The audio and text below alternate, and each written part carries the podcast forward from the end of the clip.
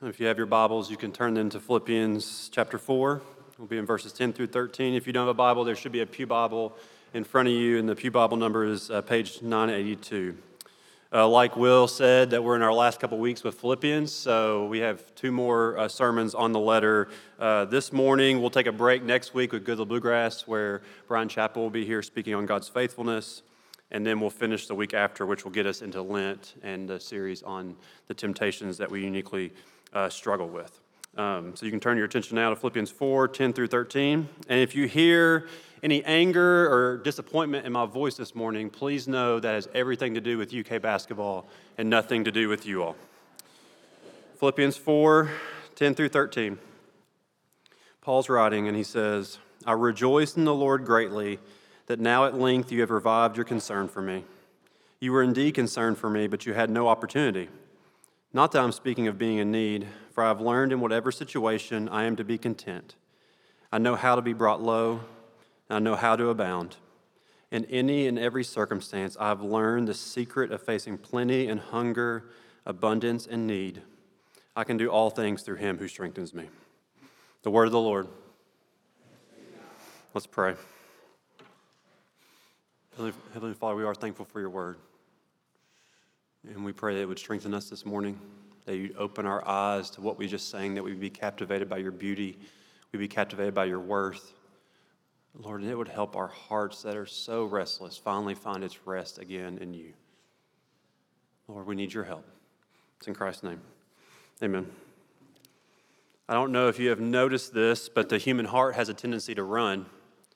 That has been shown throughout history um, through various writers such as Augustine in four hundred A D, all the way up to rock stars like Bruce Springsteen. In the early nineteen seventies, Bruce Springsteen, or if you prefer, The Boss, him and the E Street Band were down their luck. Their first two albums have been a commercial flop. They had spent a lot of their money and energy trying to produce these. And if they were going to keep going, something had to change. And it was in that time that Bruce began to write down the lyrics to Born to Run. And this song not only changed Springsteen's career, but it captivated all of America. It filled up stadiums with people singing at the top of their lungs the lyrics that you probably know, "Baby, we are born to run."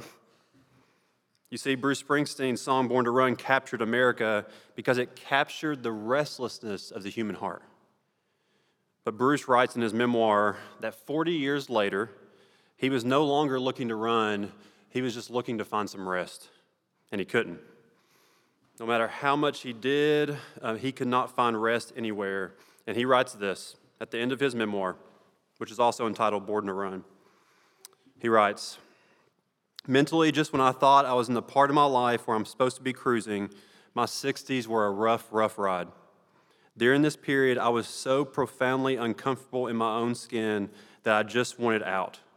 I was so uncomfortable doing anything, standing, walking, sitting down. Everything brought waves of an agitated anxiety that I'd spend every waking minute trying to dispel. I spent good portions of my day with the covers up to my nose, waiting for it all to stop. There was no life here. It was like all my notorious energy, something that had been mine to command for most of my life, had been cruelly stolen away, and there was no rest. twenty Grammys, over one hundred forty million records sold, Rock and Roll Hall of Fame, one of the most beloved musicians of all time. And if music wasn't enough, he also received the Presidential Medal of Freedom in two thousand sixteen. And still no rest for Bruce Springsteen. Why is it easier for our hearts to run than the rest? Why is it that no matter what we do or what we have, we can never seem to get to that elusive place of contentment? We can never get to that place where our life seems enough, that I can be satisfied. Paul, in the last part of this letter, before he officially signs off with his closing greeting, he says something really astonishing. He says, I've learned the answer to that question. I've learned the answer why our hearts can't rest. I've actually learned the secret of contentment. And he wants to share it with us this morning, because we desperately need to learn it too. So let's look at it together. Three points from Philippians four on contentment. First, the struggle of contentment.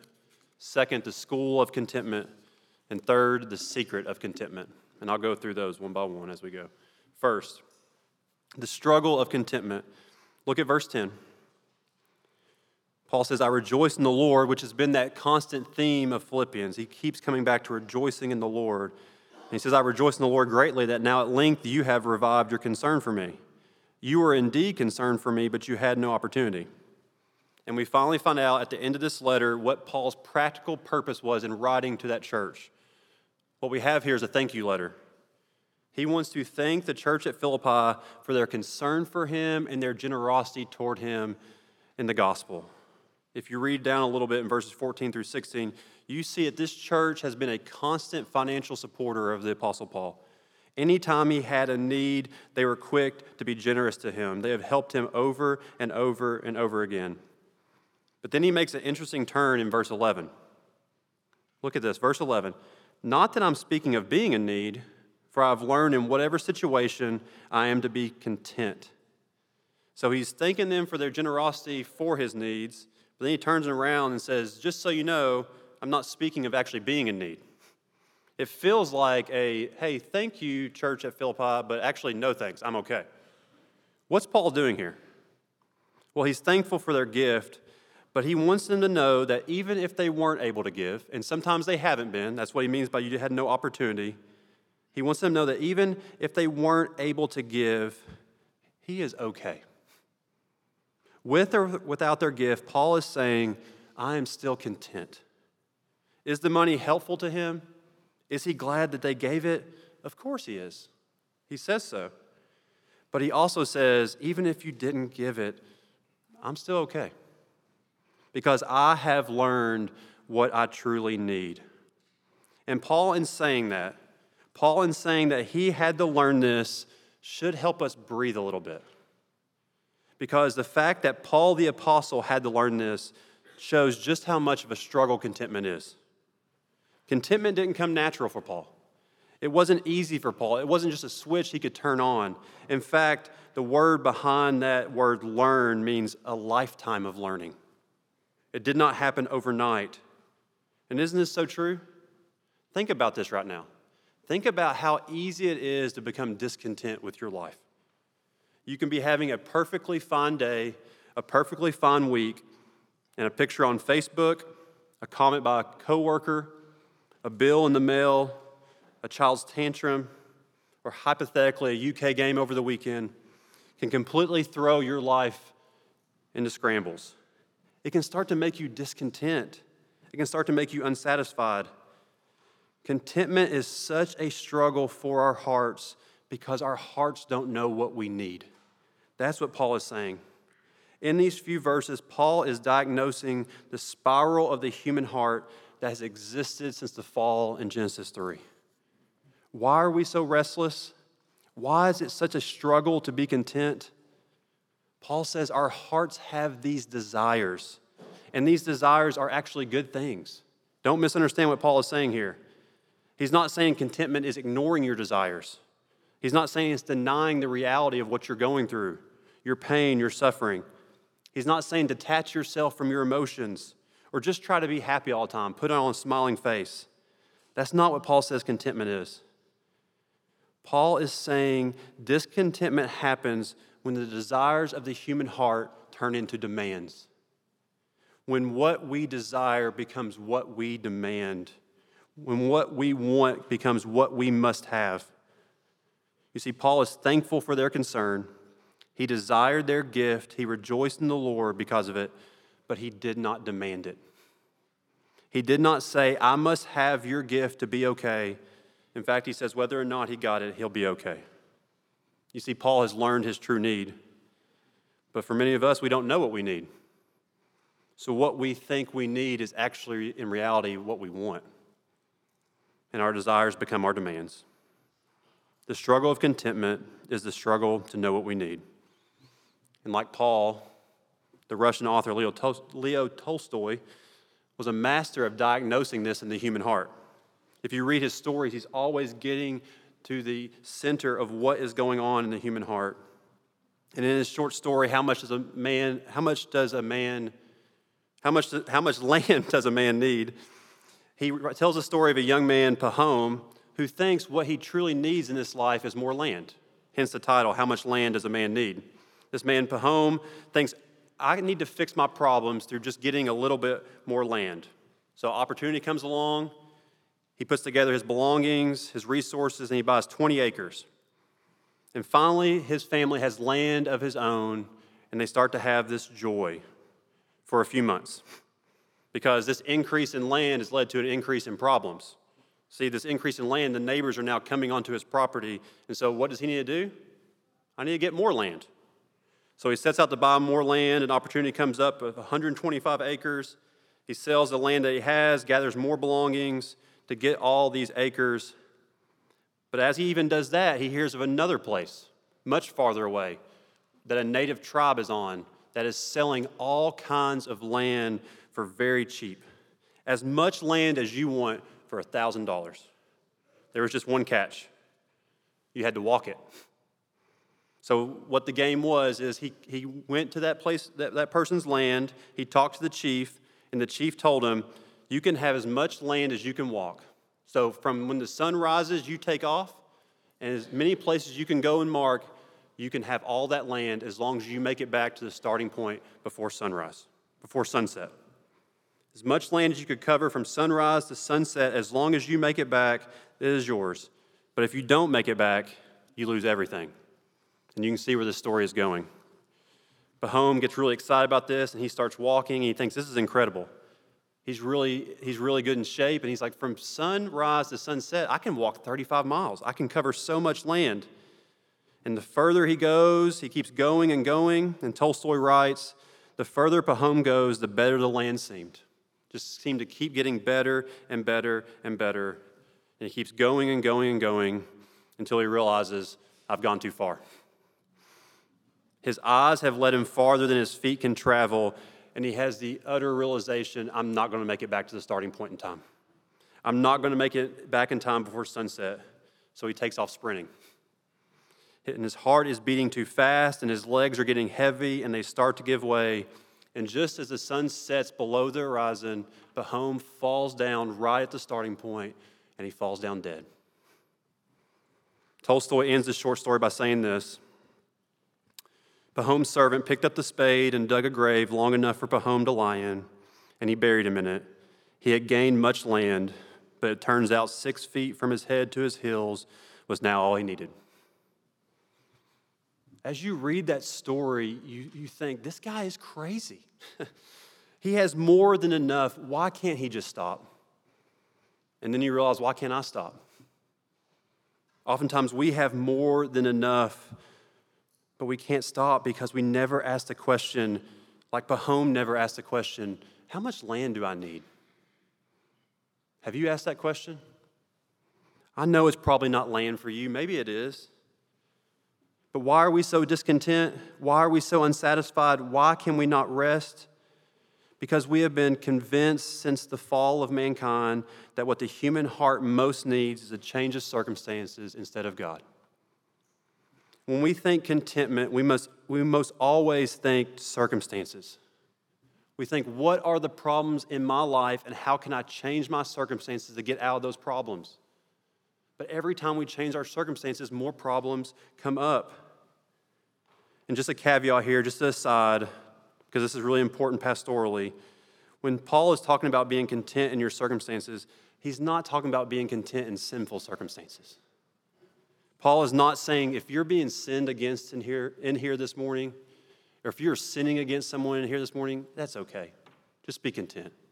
That's not what Paul's saying. Don't go where Paul is not going. The last thing Paul is saying is, if you're in abuse, just be content with that.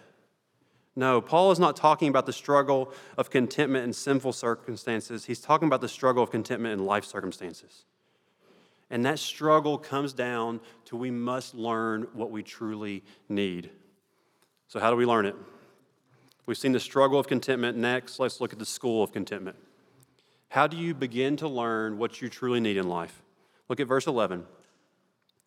For I have learned in whatever situation I am to be content. How has Paul learned it? Verse twelve. I know how to be brought low, and I know how to abound. In any and every circumstances, I've learned the secret of facing plenty and hunger, abundance and need. Contentment is learned not in the classroom, but Paul says it's actually learned in life. And what Paul says here is very subtle, but oh, it's significant. When Paul speaks of his life, all the circumstances he's been through, the highs and the lows, notice that Paul speaks in a passive voice. Paul does not say that he was low. What does he say? I was brought low. Paul does not say that he was low. He says that I was brought low. Do you remember the story of Joseph at the end of Genesis? How Joseph was sold into slavery by his brothers, how he was wrongly accused by Potiphar's wife and thrown into prison. And the language that's used throughout that story, if you look back, is the language of being brought. It says over and over again that he was brought down to those places. And at the very end of the story, the curtain gets pulled back, and we find out that those men weren't the ones primarily bringing Joseph down. God was the one bringing Joseph down. Why? Genesis fifty twenty. Joseph says to his brothers who sold him into slavery, "As for you, you meant evil against me, but God meant it for good." What does Joseph's story teach us? His circumstances didn't dictate his life. God dictated his life. You see, all along, God was the one bringing him down to all those places for his good and his people's good. You see, contentment is not just learned by going through circumstances, but seeing where those circumstances have come from. Paul shows us this time and time and time again throughout this letter. What is Paul's current circumstance right now? He's in a jail cell. And earlier in the letter, he tells us why God had brought him there. God had brought him to this place in prison because now the whole imperial guard knows about Jesus because God brought him there. Showing that circumstances don't dictate his life, Paul's choices don't dictate his life, cruel fate does not dictate Paul's life. What dictates Paul's life is the care of his Father in heaven. And this is the doctrine of providence. And if we want to learn contentment, we have to learn it. In my experience here, and I could be wrong, but the Reformed world in America, we tend to have a really strong theology of God's sovereignty, which can be a really good thing, that God is in control of all things. But we're, we tend to be really weak on God's providence. That God is not just in control of all things, but he cares in all things. And a strong theology of sovereignty without a strong theology of providence can make God feel really distant and can make him feel really cold, especially when you've been brought low. But listen again to our confession of faith from the Heidelberg Catechism, which defines God's providence for us. It says, the almighty and ever-present power of God, by which God upholds, as with his hand, all things, the highs and the lows, the plenty and the hunger, the abundance and the poverty. And then listen to it at the end. It says, all these things come to us, not by chance, but by our Father's hand. That's exactly what Paul's talking about. That all the circumstances of his life, the low and the high, have all come to him through the hands of his Father in heaven. You see, contentment comes not just through your circumstances, but you have to trace your circumstances back to the Father's hand. When I was in college, a friend gave me a book that changed my life, and I'm assuming it might have changed several of your all's lives as well. It's J I Packer's Knowing God. And it was just a unique time in my, my college career. I was a junior, and some things were not going well in my life. I was disoriented. Things were being upended. And although looking back, it probably wasn't that big a deal at the time, it was a very big deal for me. And I really couldn't see a way forward of what this was going to turn out to be. And when I couldn't understand what God was doing, J I. Packer's Knowing God strengthened me by showing who God is. And he would write things like this. Not merely does God guide us in the sense of showing us his way, that we just may then go walk in it by ourselves. He also guides us in the more fundamental sense of ensuring that whatever happens, whatever mistakes we may make, we shall come safely home. Slipping and straying there will be, but the everlasting arms are always beneath us. We shall be caught. We shall be rescued. We shall be restored. And I thought, I want to know God like that. I want a God whose everlasting arms is always beneath me. How did this man, J I. Packer, get to know this wonderful and beautiful God? Then I found out how. When he was seven, Packer ran out into the streets and had a collision with a bread truck. And although it did not kill him, it caused significant damage to his brain, where he had to wear a protective aluminum plate over the injury, and the doctor said he had to abstain from any physical activity. A young boy, all the physical activity he wants to get into through sports and all different things, he now had to abstain from. And J I. Packer always, already struggled to make friends, and this drove him into more isolation. A couple years later, for his eleventh birthday, all he wanted was a bicycle, because in that time, the schoolboys in England, the eleventh birthday was kind of a rite of passage, and they got a bicycle showing their freedom and call up into manhood. And he hinted all throughout the days, Mom and Dad, I really want this bicycle. And he woke up on his birthday. He ran downstairs to open his present. And instead of a bicycle, he found a typewriter.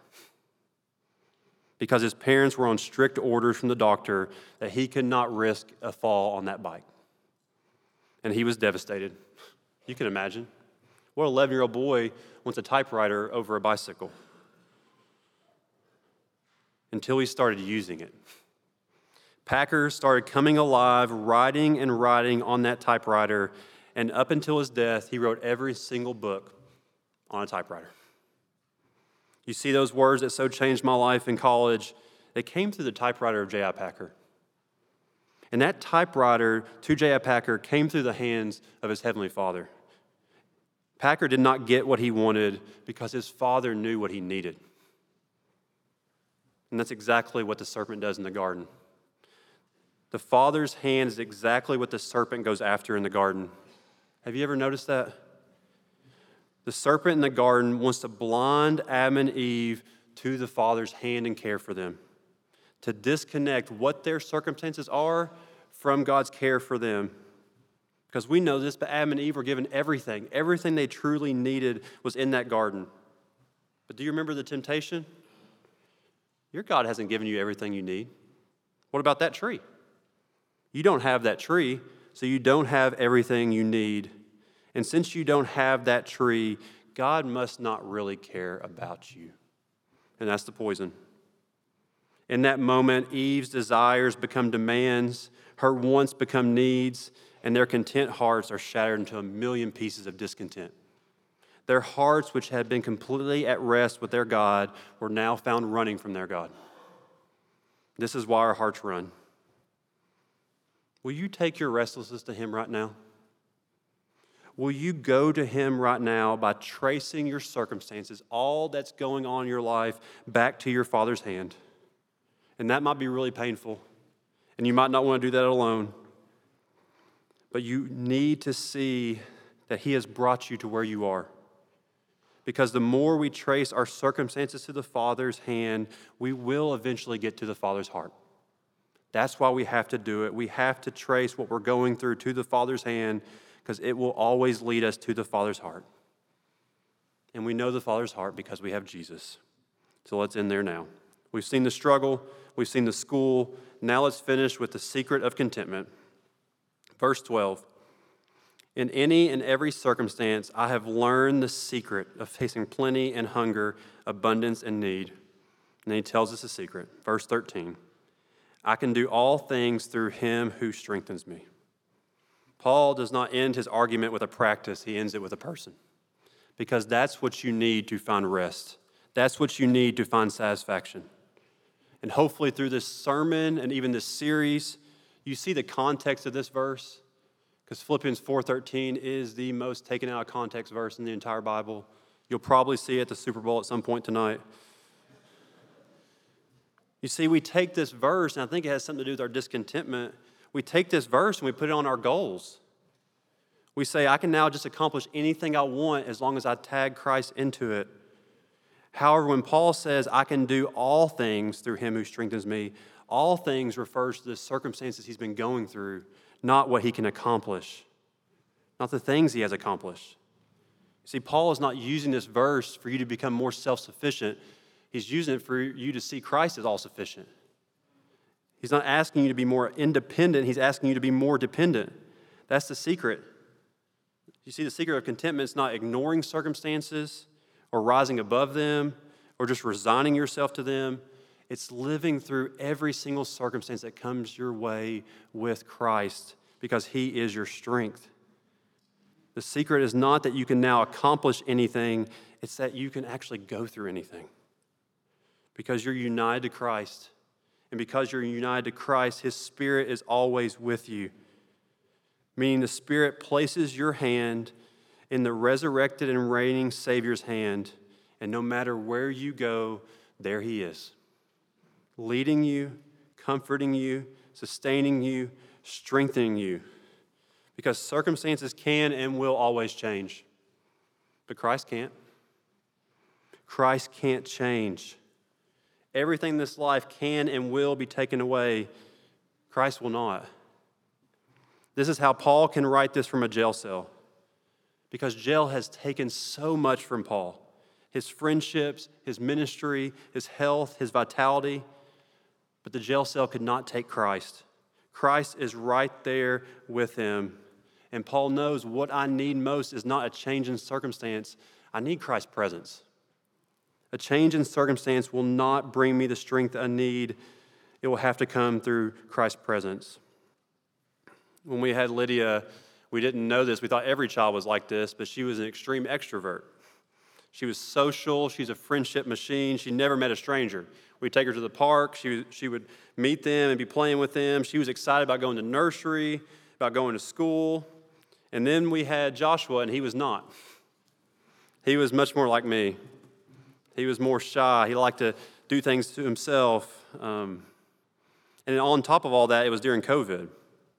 And because of the shutdowns, he just wasn't around a lot of people, which exacerbated everything. And when things opened back up after COVID, it really opened up for him. Nursery, preschool, play dates, people, people, people, and Joshua wanted none of it. He was often afraid, and no matter what we told him or tried to get him to do, nothing seemed to calm his little heart down until Lydia showed up. Because you see, Lydia is Joshua's big sister, and Lydia's not afraid of anything. She would take him by his hand, and she would lead him into all those places he was scared to go. And with Lydia, Joshua suddenly went from being sad or scared to being strong, real strong. Not in his own strength, but because he had his big sister right there with him, strengthening him. Do you know that as real as Lydia leading Joshua by his hand is as real as Christ leads you by his Holy Spirit this morning? Jesus Christ is your older brother, and he's not scared of anything. Storms on a boat, demons in a man, the Roman government, the religious leaders that are out to get him, even the devil himself in the desert, Jesus faced them all down. And there's only one real moment in the Gospels where Jesus is shaken. It's in the garden the night before he was crucified. And let me be clear here, Jesus is without sin. But no one can deny that here in the garden before his crucifixion, Jesus is in turmoil, to the point that the gospel writers describe him as troubled, greatly distressed, and in agony. In Jesus' own words, he said, I, my soul is sorrowful even to death. And you read that and you think, this is Jesus. This is the man who has faced everything, and he's not even flinched. So what's going on here? Jesus tells us when he takes his circumstances to his Father what's going on. He prays to his Father in heaven, and he asks his Father, let this cup pass from me. This cup in the Old Testament symbolized the wrath of God that was being stored up for all the sins of mankind. And Jesus has very real desires for that cup to pass from him. Jesus has really real desires about let there be another way. But unlike Adam and Eve, his desires do not become his demands. He trusts his Father's hand, and it leads him to his Father's heart. And the Father sends Jesus in his love for us, and Jesus goes to the cross in his love for us, and he is brought low by God in heaven, bearing the wrath of God for you and me. You see, on the cross, Jesus found death for his soul, that this morning you can come to him and find rest for yours. He leads our sins to the cross, and he buries them fully and finally. And three days later, he leads us out of the grave, showing that now not even death can separate you from him. You know, I hear often from people that they don't know if they can go through the things of life. They say, I don't know if I can go through what I see that person is having to go through. I don't know if I can go through what the Apostle Paul went through. Beatings, jail time, persecution, shipwreck, suffering. I don't know if I can go through what the church is going through in China, being persecuted, being underground, or just in here. I don't know if I can go through what that person's going through with a terminal illness, with their job loss, with family brokenness, all that loss and suffering and pain. I just don't know if I could go through it. And maybe you're not saying that about another person. Maybe you're saying that about yourself. I don't know if I can go through this. It feels too hard. It feels too painful. There's too much loss here at stake. Listen to me. Yes, you can. You can go through this because it will not be by your own strength. It'll be by the strength of your Savior. Whatever this life brings to you, you can go through it because you will not go through it alone. You will go through it with Jesus. The cross and the resurrection are God's declaration to our hearts that he is never going anywhere. There is nowhere we will go in this life that God's love will not go with us. Your eternal God is your dwelling place, and underneath it all will always be his everlasting arms. Let's pray.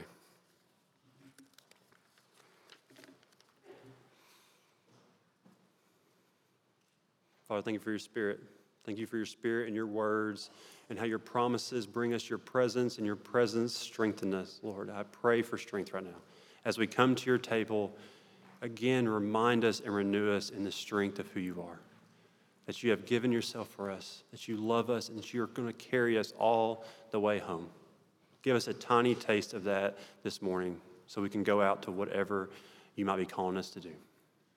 And now we pray as your Son taught us to pray. Our Father, who art in heaven, hallowed be thy name. Thy kingdom come, thy will be done, on earth as it is in heaven. Give us this day our daily bread, and forgive us our debts as we forgive our debtors. Lead us not into temptation, and deliver us from evil.